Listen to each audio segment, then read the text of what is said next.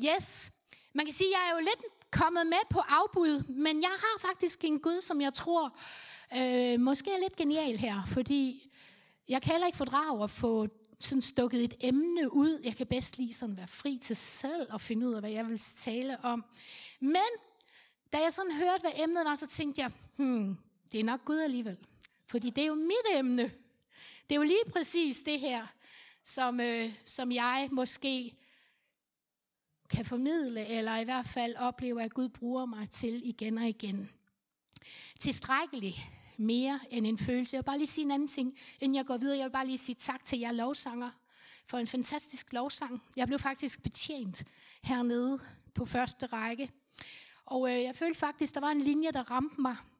Og det var den der i den sidste sang. Jeg ønsker kun dit nærvær. Der er ikke andet, der kan virke for mig. Eller der er ikke noget, jeg hellere vil end dit nærvær. Og så var der en linje, der hed, But I'm sorry. Jeg er ked af, at jeg på et tidspunkt sang en anden sang. Og den linje ramte mig lige der. For det er ikke længere tid, længere tid siden end sidste efterår, hvor der skete nogle voldsomme ting ind i vores familie, som gjorde, at jeg begyndte at synge en lidt anden sang. Men Gud er nådig. Det er det med utilstrækkelig, ikke? Og tilstrækkelig. Hans nåde er tilstrækkelig. Når vi ikke længere kan leve op til, eller når vi bliver skubbet på en eller anden måde, som gør, at vi, vi bliver skævvreden, eller vi, det hele ekser, det hele ryster. Grundvolden ryster. Men halleluja, han kan give dig en ny sang. Han kan give dig en sang i natten. Og det var egentlig bare lige måske en profetisk hilsen til nogle af jer. At han kan give dig en ny sang. Der midt i natten, når det ser allermørkest ud. Der var en sang, jeg havde forsvoret, jeg aldrig kom til at synge mere. Og nytårsdag, der talte Gud bare stærkt til mig. Og så sagde han, gå ind til det klaver og syng den sang. og det gjorde jeg. Og jeg var fri af noget. Det er bare lige, jeg deler det her. Fordi så kan det godt være, at du sidder og tænker, nå, hun er ikke mere frelst end som så. Jo. Men jeg lever med en utilstrækkelighed. Jeg ved, jeg er menneskelig. Og hvis ikke jeg hele tiden holder mig tæt til Jesus Kristus, så går det galt for mig. Så er jeg ikke, så er jeg vidderlig ikke tilstrækkelig. Og det er det emne, vi skal køre videre af. Jeg hørte lige, at I har haft det her emne igennem noget tid, og Johnny han fik det jo lige til at lyde her i fredags, da han prikkede mig på skulderen og sagde, kan du lige, skal du noget på søndag? Så siger han, du kan lige høre, Jørgen Galonske, han satte det hele i gang, og så kommer jeg til kaffe her, og så hører jeg, at det, jo, at det faktisk har været længere tid, og det, de prædikner har jeg jo ikke hørt, så undskyld, hvis det bliver en gentagelse, ikke? Så, øh, jamen, det er det ikke. Okay, jamen, så er jeg med. Selvom jeg synes, Jørgen Galonska måske tog fat på noget af det, jeg måske ville have sagt jo. Men øh, nu fortsætter jeg lidt af det spor, okay? Han opridsede sidste søndag, hvordan samfundstilstanden er. Hvordan at vi oplever ind i tiden, at den ene og den anden bliver ramt af stress og angst og depression og frygt og hvad ved jeg. Og øh, det er ikke bare ældre mennesker, det er de unge, det er alle, det er alle, ingen undtaget. Er det rigtigt? Og vi oplever måske, at i den her forsamling vil jeg være med, at vi er nogen, der er bekendt med alt det her. For det er en del af det at være menneske, at vi kan gennemleve sådanne tider. Øhm, han nævnte også bogen Utilstrækkelig af Christian Hjortkjær. Og den har jeg lige lyst til bare lige at... Og jeg, jeg har ikke engang læst bogen, men jeg har hørt hans foredrag. Og øh, jeg synes faktisk, det er lidt interessant. Den handler om, hvordan at vi har fået en ny moral, som gør unge psykisk syge. At vi er gået fra et forbudssamfund, altså det der med, det der, det må du ikke, det er forkert, og det der, det er rigtigt, til et påbudssamfund. Altså, du skal, og du bør. Okay? Og øh, han siger, du, vi er gået fra regler til idealer. Og så kan man jo tænke, jamen er det ikke godt, Else Marie? I stedet for alle de der regler, og at, at nu er det idealerne. Men det han siger, det er, at de unge bliver syge, fordi, ikke fordi de har gjort noget forkert. De har bare aldrig gjort nok. Kender vi det? At det er bare aldrig nok, det vi gør. Så derfor er det ikke så meget skyld, der fylder, men skam og utilstrækkelighed. Og ved I hvad, den her bog, den henvender sig, hvis man kunne forstå stå det, hvis den henvender sig til de der forsømte, socialt ramte unge. Nej, det her til det, det henvender, den her bog henvender sig til de gode, samvittighedsfulde unge, som virkelig stræber efter og forsøger at gøre det så godt som muligt, men som aldrig synes, at de gør det godt nok. Fordi der kommer hele tiden det her spørgsmål, hvornår er godt nok? Nok. Hvornår er godt nok nok?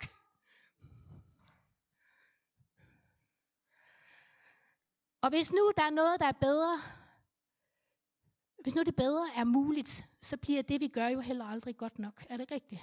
Hvis det bedre er muligt, så er vi jo stadigvæk utilfredse ligegyldigt, hvad vi gør. Hvem genkender ikke Nikes Just Do It? Ved hvad, jeg slog det faktisk op. Ved hvad, der er interessant? At lige præcis den sætning, den er inspireret af en kriminel og en dobbeltmorder. Det var hans sidste ord. Inspireret af en kriminel og en dobbeltmorder. Just do it. Jamen, hvad er det lige, vi skal gøre? Hvad for noget? Just do it. Bare gør det. Jamen, gør hvad? Kender vi det? Påbud. Men, men hvad? Eller den her. Be a better you. Vær en bedre version af dig selv. Jamen, hvordan kan jeg være en bedre version? Jeg er jo mig-agtig. Jeg vil altid være mig. Hvordan kan jeg blive en bedre version af mig? Mig følger jo med hele tiden. Kan I følge mig? Påbud, men noget diffust og uvirkeligt. Hvad er det lige? Hvad er det for et ideal? Jeg kan jo ikke. Det kan jeg jo ikke leve op til. Jeg kan jo ikke ændre mig. Jeg føler mig utilstrækkelig. Og jeg, Jørgen han citerede Romerne 3, 23, og hvor der står der, at alle har jo syndet og mangler herligheden fra Gud. Der er ikke nogen af os, som ikke har fejlet, som ikke har svigtet, som vi er alle sammen skyldige. Vi kan ikke leve op til, og vi vil så gerne, at vi kunne. Det kan vi ikke. Og ved hvad? Det, der er det befriende i evangeliet, det er jo lige præcis, at Jesus Kristus, han kom. Han var tilstrækkelig. Og ved troen på ham, og tage imod hans tilgivelse og hans nåde, så er vi også tilstrækkelige i Guds øjne. Og det er jo et mirakel. Den her høje, hellige Gud, som vi aldrig når til sokkeholderne, skulle lige til at sige, at ved troen på Jesus Kristus, så kan vi råbe, Abba, fader, far, daddy, som jeg nogle gange siger. Fordi han er min far. På grund af Jesus Kristus og hans tilgivelse og hans nåde. Som Jørgen også påpegede det i, sidst, på, i, i søndags der, så er det jo ikke bare, det er jo ikke et nyt problem. Det kan godt være, at det er blevet forværret samfundsproblem, og vores kultur, vores vestlige kultur, virkelig skubber i en forkert retning. Fordi det tror jeg, den gør. Men det har alle tider været et problem. Og så nævnte Jørgen nogle af vores superhelte fra Bibelen. Det kunne være Kong David, Moses, Esajas, du, du kan nævne dem alle sammen. Deres møde med Gud er altid sådan en følelse af afmagt, følelse af afsløret, nøgen, utilstrækkelig. Og så er det jo Guds ånd, siger nej i mig. Der kan du alt. I mig. Der er du nok. Øhm, ja, der er en disciple, som jeg elsker. Ej, jeg elsker min mand, ikke? Men øh, jeg er sådan meget god til, jeg er også dramalærer, det skal I bare lige vide, øh, så den får nogle gange på alle tangenter her. Øhm, disciplen Peter, der er bare noget ved ham, jeg genkender i mit eget liv.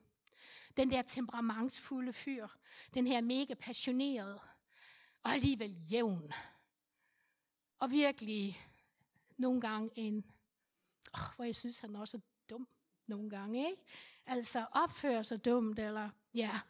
Og, øh, men jeg, jeg kan virkelig godt lide ham, fordi jeg føler bare, at jeg kan identificere mig. Der er i hvert fald en person der, som jeg synes, synes jeg genkender noget af mig selv i. Og øh, vi skal lige Nej, vi behøver ikke læse det. I Matthæus 4:19 står der sådan, der kommer Jesus forbi Galileasøen. Og da jeg lige læste det her igen, så, så tænkte jeg, hvor er det egentlig vildt, mand. Her kommer Jesus forbi, her står fiskerne ude i deres båd. Det er Simon, Peter, han hed Simon, før han blev til en Peter. Simon og Andreas står der ombord på deres båd, og så kaster de garn ud i søen, og så kommer Jesus, en tilfældig mand, forbi. Det kan godt være, at de har hørt om ham. Det kan også, jeg tror faktisk, at Andreas også havde mødt ham. Det er der noget, der indikerer. Men, altså jeg mener, alligevel, ikke en, de kendte. Han, står, han går ind på bredden, og så råber han ud til dem. Slip jeres garn, kom og følg mig. Hvor vildt er det ikke? Altså jeg har nogle gange tænkt, hvis det var mig, altså, hvem er du? Du skal da ikke tro, du er noget af det. Altså skulle jeg forlade mand og børn for at følge efter en vild fremmed? Men der sker noget, når vi møder Jesus. Han er jo netop ikke bare en tilfældig. Det er Guds søn, vi har med at gøre. Og der er en udstråling, og der er noget omkring ham, som bare fordrer, at vi vælger. Enten vælger ham til og følger efter, eller også så må vi næsten også aktivt vælge fra. Fordi der er noget med, at man kommer på valg, når Jesus er i nærheden.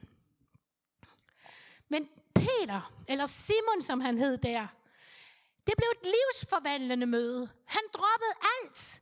Droppede garnene, droppede sin fiskerbåd. Jeg ved ikke engang, om han var hjemme og sige farvel til konen. Og så fulgte han bare efter Jesus. Vanvittigt, når vi tænker over det. Det var et livsforvandlende møde, som fordrede et klingende ja. Jeg vil gøre dig til en menneskefisker. Og jeg tror ikke, Peter han forstod et ord af, hvad der blev sagt. Menneskefisker? Altså, jeg mener, nu kan man jo ikke spise, vel? Altså, jeg mener, hvad snakker du om? Men Peter, Simon, som jeg kalder ham indtil han bliver en Peter, men som jeg har svært ved at... Simon. Han bliver ret hurtigt en del af inderkredsen omkring Jesus. Og han sidder bare der ved Jesu fødder og sluger alt. Og de blev smittet af at være op og ned af Jesus. Og nogle gange så tænker jeg sådan her, wow, hvis man gik så tæt. Jeg mener, I just wanna be, I just wanna be in your presence, hvordan er den er. Jeg kan aldrig citere tekster. Jos han retter konstant på mig, når jeg synger sange i bilen. Ej, Else, det er... Der, der. Jeg laver altid nye tekster. Men øh, det er noget med i hvert fald, at jeg vil have hans nærvær. For vi ved, at der i hans nærvær, der smitter, det, smitter han af på os. Men selvom de var der i Jesu nærvær, fysisk, så var de bare stadigvæk nogle ordinære mennesker, som ikke forstod en pind af det hele. Og som jamen til tider virkelig havde deres fights indbyrdes, og hvad ved jeg? Og man tænker bare, hvordan kunne de det, når de var så tæt på selve kærlighedens kilde? Vi er syndere. Der er stadigvæk noget i os, og det var også Jørgen også inde på. Der er stadigvæk noget i os. Det gode, siger Paulus, som jeg ikke som jeg vil, det gør jeg ikke, og det onde, som jeg ikke vil, det gør jeg. Der er en tilbøjelighed. Men ja, Jesus smitter af. Heldigvis for det. Men Peter, han var yderst menneskelig, utilstrækkelig, kødelig. Lad os bare lige læse Matthæus 16, 15-19, og det kommer op på en powerpoint her. På et tidspunkt vender Jesus sig til sine disciple og siger, og hvad, hvem tror I så, jeg er? Og Simon Peter svarede, dem, du er jo Messias, Guds egen søn. Simon, Jonas' søn, du er en velsignet mand, sagde Jesus, for det har du ikke fra mennesker, men min far i himlen har åbenbaret det for dig. Derfor siger jeg til dig, du skal hedde Peter, og på den klippegrund vil jeg bygge min menighed. Djævlen vil aldrig kunne få magten over den. Jeg vil give dig autoritet i Guds rige, og det du sætter en stopper for på jorden, er der sat en stopper for i himlen, og det du åbner op for på jorden, er der åbnet op for i himlen. What? I forbindelse med, at, fordi det er jo en åbenbaring, Simon her får. Du er jo du er ham Messias, vi har ventet på, den der frelser, verdens frelser. Det er dig. Og så siger Jesus jo, det er der ikke kød eller blod, der har åbenbaret for dig. Det er en åbenbaring fra himlen. For du, det er jo rigtigt. Jeg er den Messias. Når vi møder Jesus, så får vi jo en åbenbaring af, hvem han er, at han er vores frelser, er det rigtigt? Og det, jeg synes, der er så mega stærkt ved Jesus, det er, vi møder ham, og lige der, der får Simon et nyt navn, en ny identitet. Peter.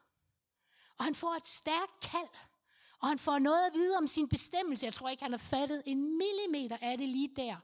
Jeg tror bare, det har været mega store ord, som han indimellem sådan lige kunne prale lidt af, måske til de andre disciple. Men jeg tror ikke, han forstod noget som helst af det. Han var jo stadigvæk i virkeligheden Simon. Men Jesus giver ham en ny identitet, et kald og en bestemmelse. Og det følger nemlig med, kære venner. At når du møder Jesus, så giver han dig et nyt navn. En ny identitet. Han kan han åbenbare for dig, det er det, jeg ser for dig, mit barn. Der er en mega stærk kald og en bestemmelse over dit liv. Forandrede det Peter fuldstændig. Nu er han bare Petrus klippen. En sten, urokkelig. Jeg synes, det er simpelthen så interessant, at i det, det samme kapitel, få vers længere henne, så begynder Jesus at fortælle sine disciple, at han skal til Jerusalem, og han skal slås ihjel, og han skal lide, og han skal dø. Og hvor Peter siger, hej, det skal ingen lunde ske. Jesus, nej, det må ikke ske. Og i hvert fald ikke så længe jeg er i nærheden, det skal jeg nok sørge for. Altså, I ved. Og så vender Jesus sig om. Altså, vi, vi taler om ham der, der havde det der stærke kald, og nu lige var kaldt ud fra de andre disciple, og dig vil jeg bygge min kirke på, og du får autoritet, og du får nøgler til dødsrigets porte, og jeg ved ikke hvad. Få vers længere hen, så siger han, så, så vender Jesus sig imod ham og siger, vi bag mig, satan, og peger på Peter. Fordi Peter lige der blev brugt af Satan selv. Og ville faktisk, hvis, hvis Jesus havde lyttet til Peter, så var korset aldrig. Så har han ikke gået korsets vej. Og dermed var vi ikke blevet fordel i Guds frelse til os. Lige der blev han brugt. Et menneske, fuldstændig på godt og ondt, stadigvæk, med et så stort kald, og en bestemmelse, og en ny identitet, og et nyt navn, men stadigvæk Peter, eller Simon, stadigvæk et menneske af kød og blod, med en tilbøjelighed, yderst kødelig og menneskelig. Ja. Jesus han smittede af på sine disciple, men de kæmpede stadigvæk med deres utilstrækkelighed, med deres menneskelighed. Og øh, et andet sted, som jeg synes er stærkt, det er jo også, at, at Peter kan jo godt være modig. Der lige ved siden af Jesus, der er han vældig modig. Det er jo også ham, der, da Jesus bliver taget til fange i Gethsemane, der griber til sværet. Og skal vi give dem? Men det er også den samme Peter, da Jesus så bliver taget til fange, og bliver pint, og bliver tortureret, og bliver forhørt, som står i en gård i nærheden og varmer sig ved ilden, og der sidder nogle mennesker rundt, og de snakker om Jesus og ham der, nu er han taget til fange og sådan noget. Og så er der jo en, der vender sig om og siger, er du ikke også en af de der? Var du ikke, du var da en af de der disciple, var du ikke det? Hvad? Hvad? Hvad snakker du om? Nej, jeg kender på ingen måde manden. Det står der rent faktisk. Det er ikke noget, jeg finder på. Det er ikke bare mit dramatiske talent, hallo. Det gør han tre gange. For inden havde Jesus sagt til ham, fordi Peter, jeg vil dø med dig. Ja, ja, Peter, siger Jesus, som jo kender Peters utilstrækkelighed og menneskelighed. Det går ikke ret længe, du. Inden hanen galer, så har du fornægtet, at du kender mig tre gange.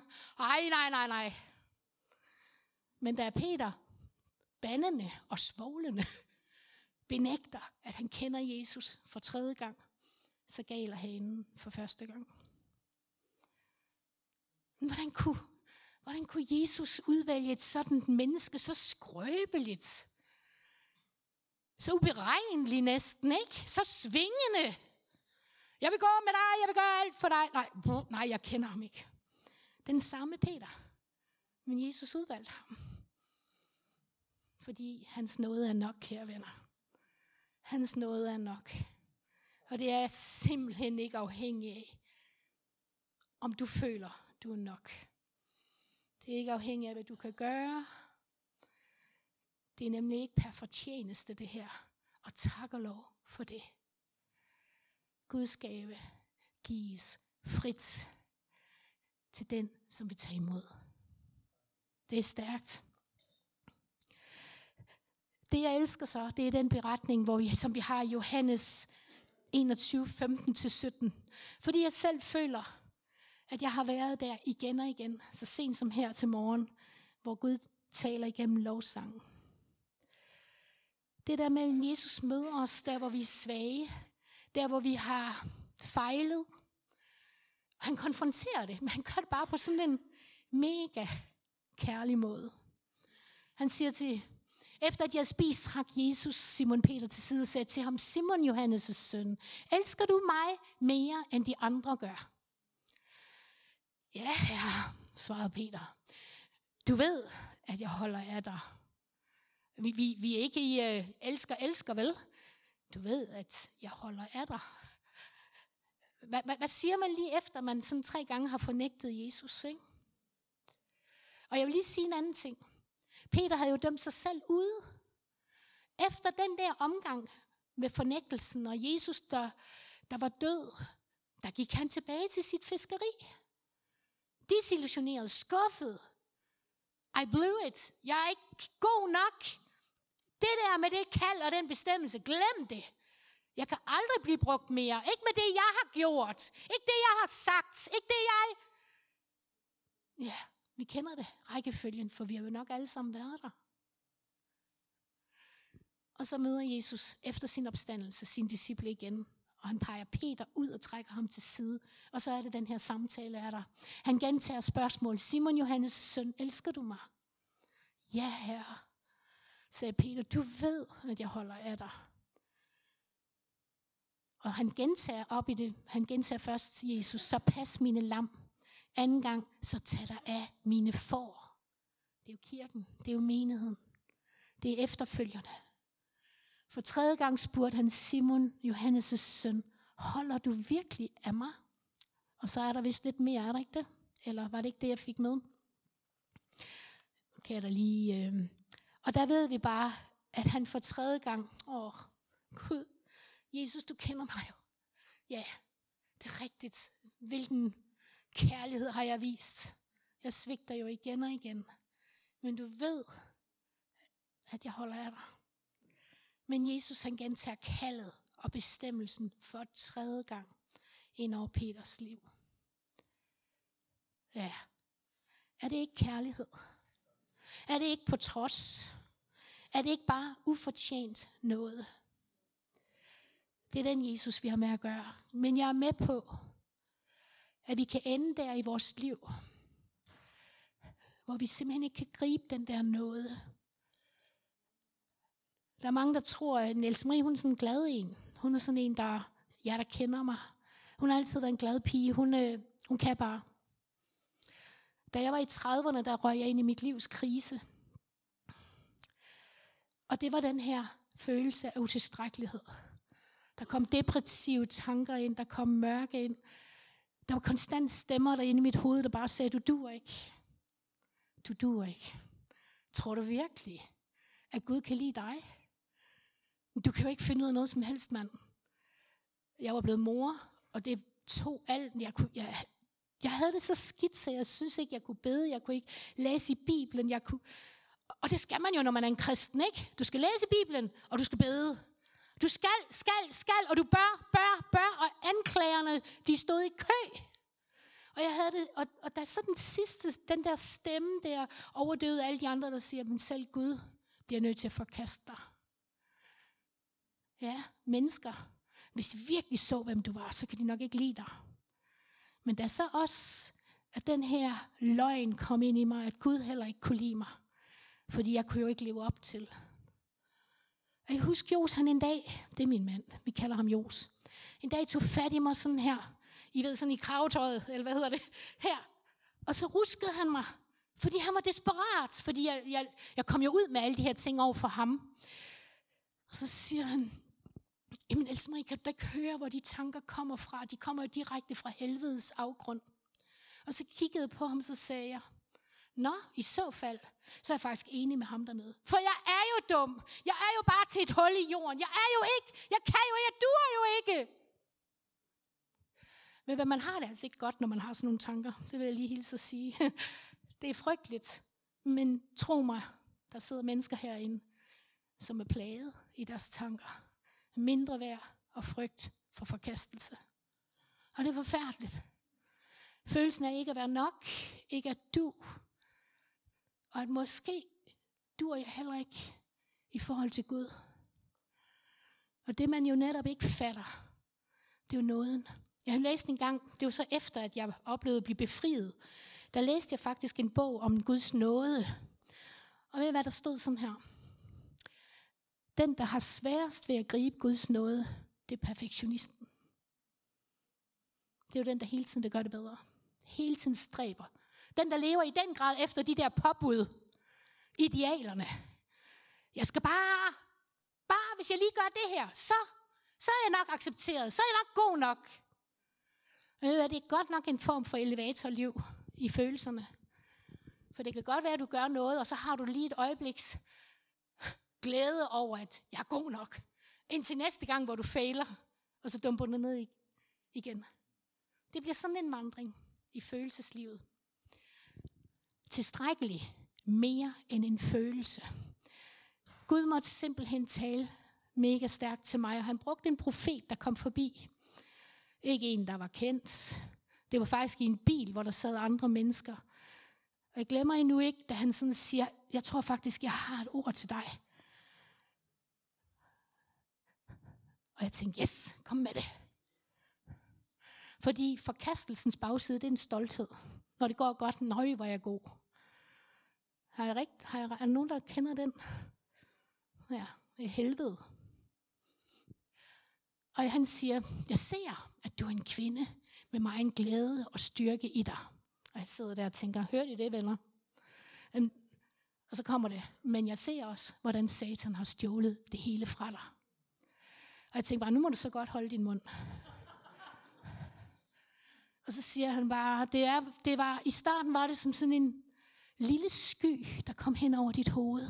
Men lige nu der ser jeg det som et mørke, der har sænket sig. En sky, der har sænket sig ned omkring dig, og du kan ikke få den til at flytte sig. Og det var mere rigtigt, end jeg havde lyst til at indrømme over for ham og over for dem, der sad i bilen. Og så kom det.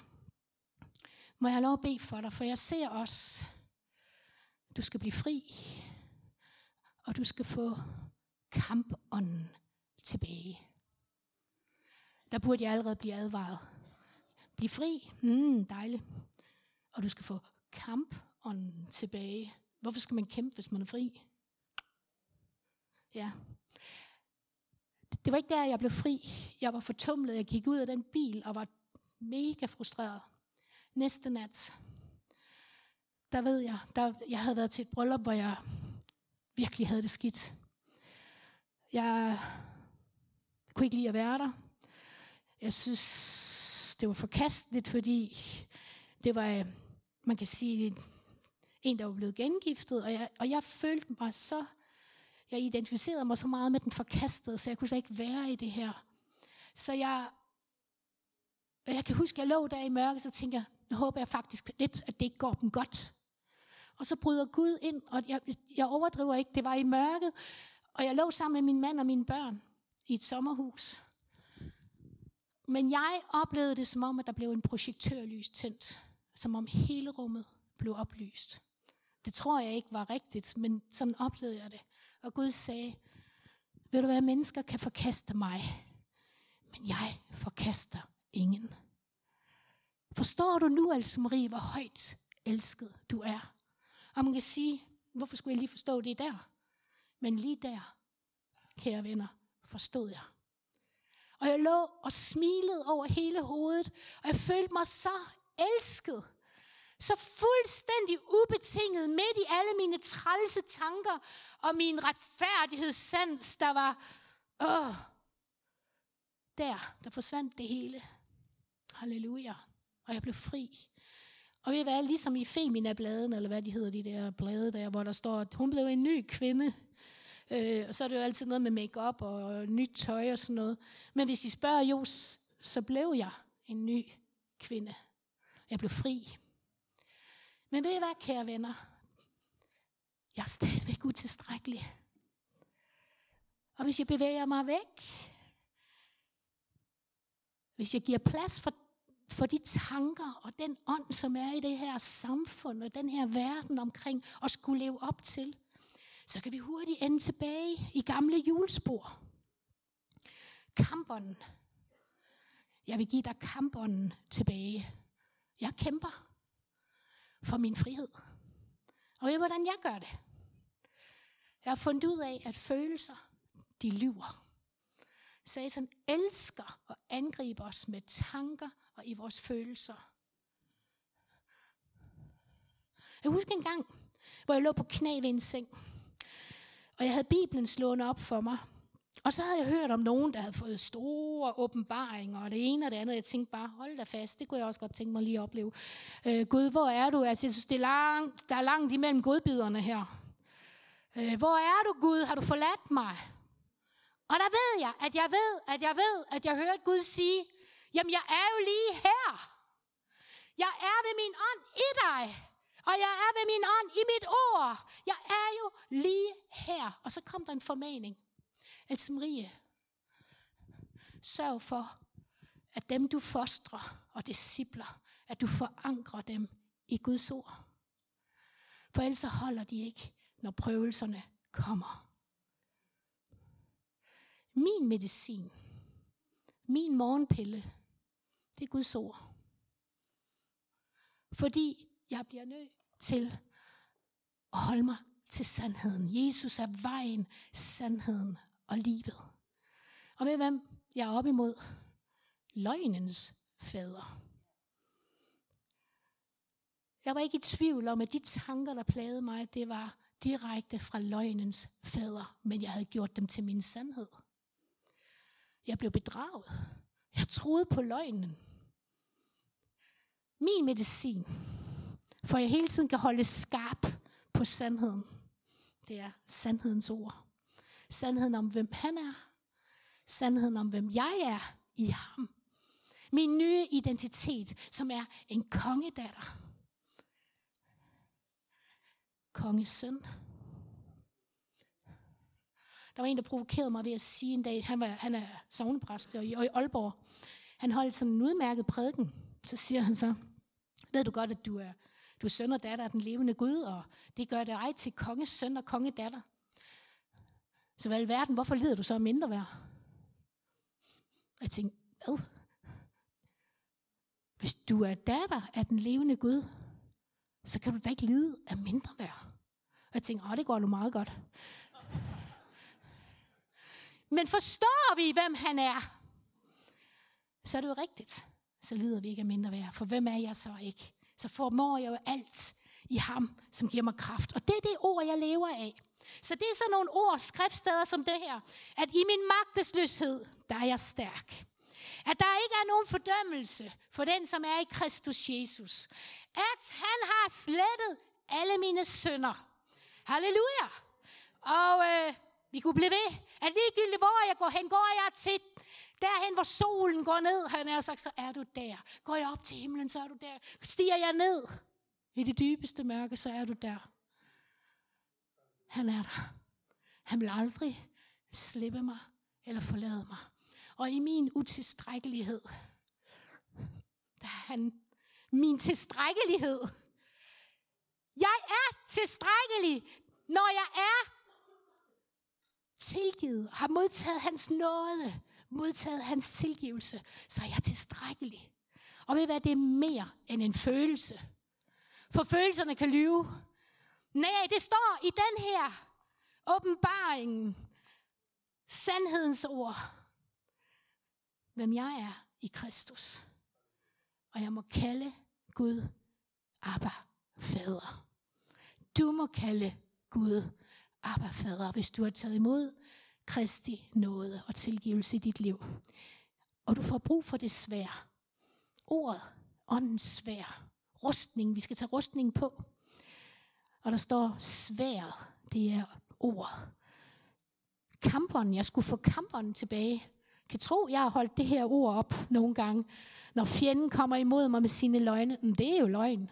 Der står jo faktisk, at øh, jeg er udvalgt, og jeg er kaldet. Så kom ikke her. Er I med? Sidste søndag, og det er det, jeg vil slutte af med, der fik vi ordineret en anden pille. en anden medicin imod den her utilstrækkelighedsfølelse.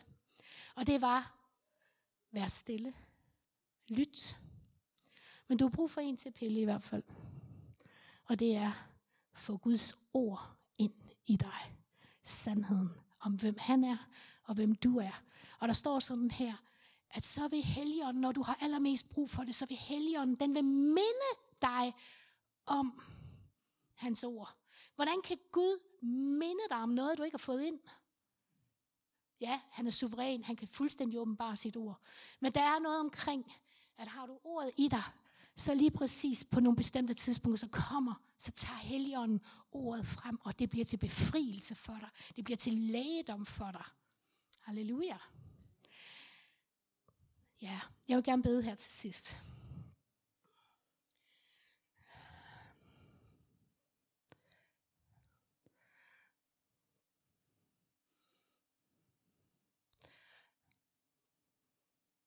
Ja. Perfektionisterne har det sværest. Det var også dem, Christian Hjortkær, ham der skrev bogen, bogen Utilstrækkelig, egentlig sagde, de føler sig aldrig gode nok. Og jeg ved bare, at i kristens sammenhæng er der mange af den slags mennesker, som ønsker at leve op til Kristi standard, og som stræber af. Men det er også gået hen og blevet til slaveri for nogle af jer. For du kan jo ikke leve op til. Det er et frihedsbudskab i dag, at selv du kan ikke leve op til. Og han kender dig. Hans nåde er nok. Og du skal være fri i Jesu Kristi navn. Så det er dig, som kæmper med det her. Der skal åbenbaring til, og det vil jeg bede lige nu. Om at der må være en åbenbaring af hans kærlighed til dig. At du er fuldt ud nok i hans øjne. Ja. Så her takker dig for, at du lige nu kommer med din ånd. Blæs her på dit folk. Blæs på dem, der endnu ikke kender dig. Må de bare længes efter at finde hvilestedet. Et sted, hvor fred råder. Et sted, hvor de kan være sig selv på godt og ondt. Og bare være elsket alligevel. Og jeg har lyst til at bede på en særlig måde for dem, som er røget ind i det her helvede, det er at forsøge at leve op til.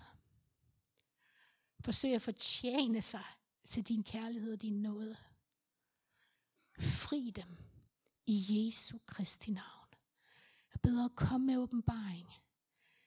Din nåde, din kærlighed til det enkelte menneske. Åbenbar det. Det er kun dig, der kan gøre det.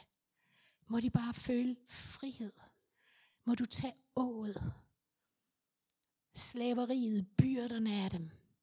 Og må de bare kunne sige, Abba, fader, jeg elsker dig. Halleluja, du elskede først. Du elskede os før. Vi overhovedet kunne elske dig tilbage. Mens vi endnu var syndere. Hvilken kærlighed. Tak for den. Hold fast. Hvor kan vi bare. Hvor er vi privilegeret. Hvor er vi velsignet. Tilgivet. Med alt det bras, vi har med os. Med al den tyngde, som vi har i vores rygsække.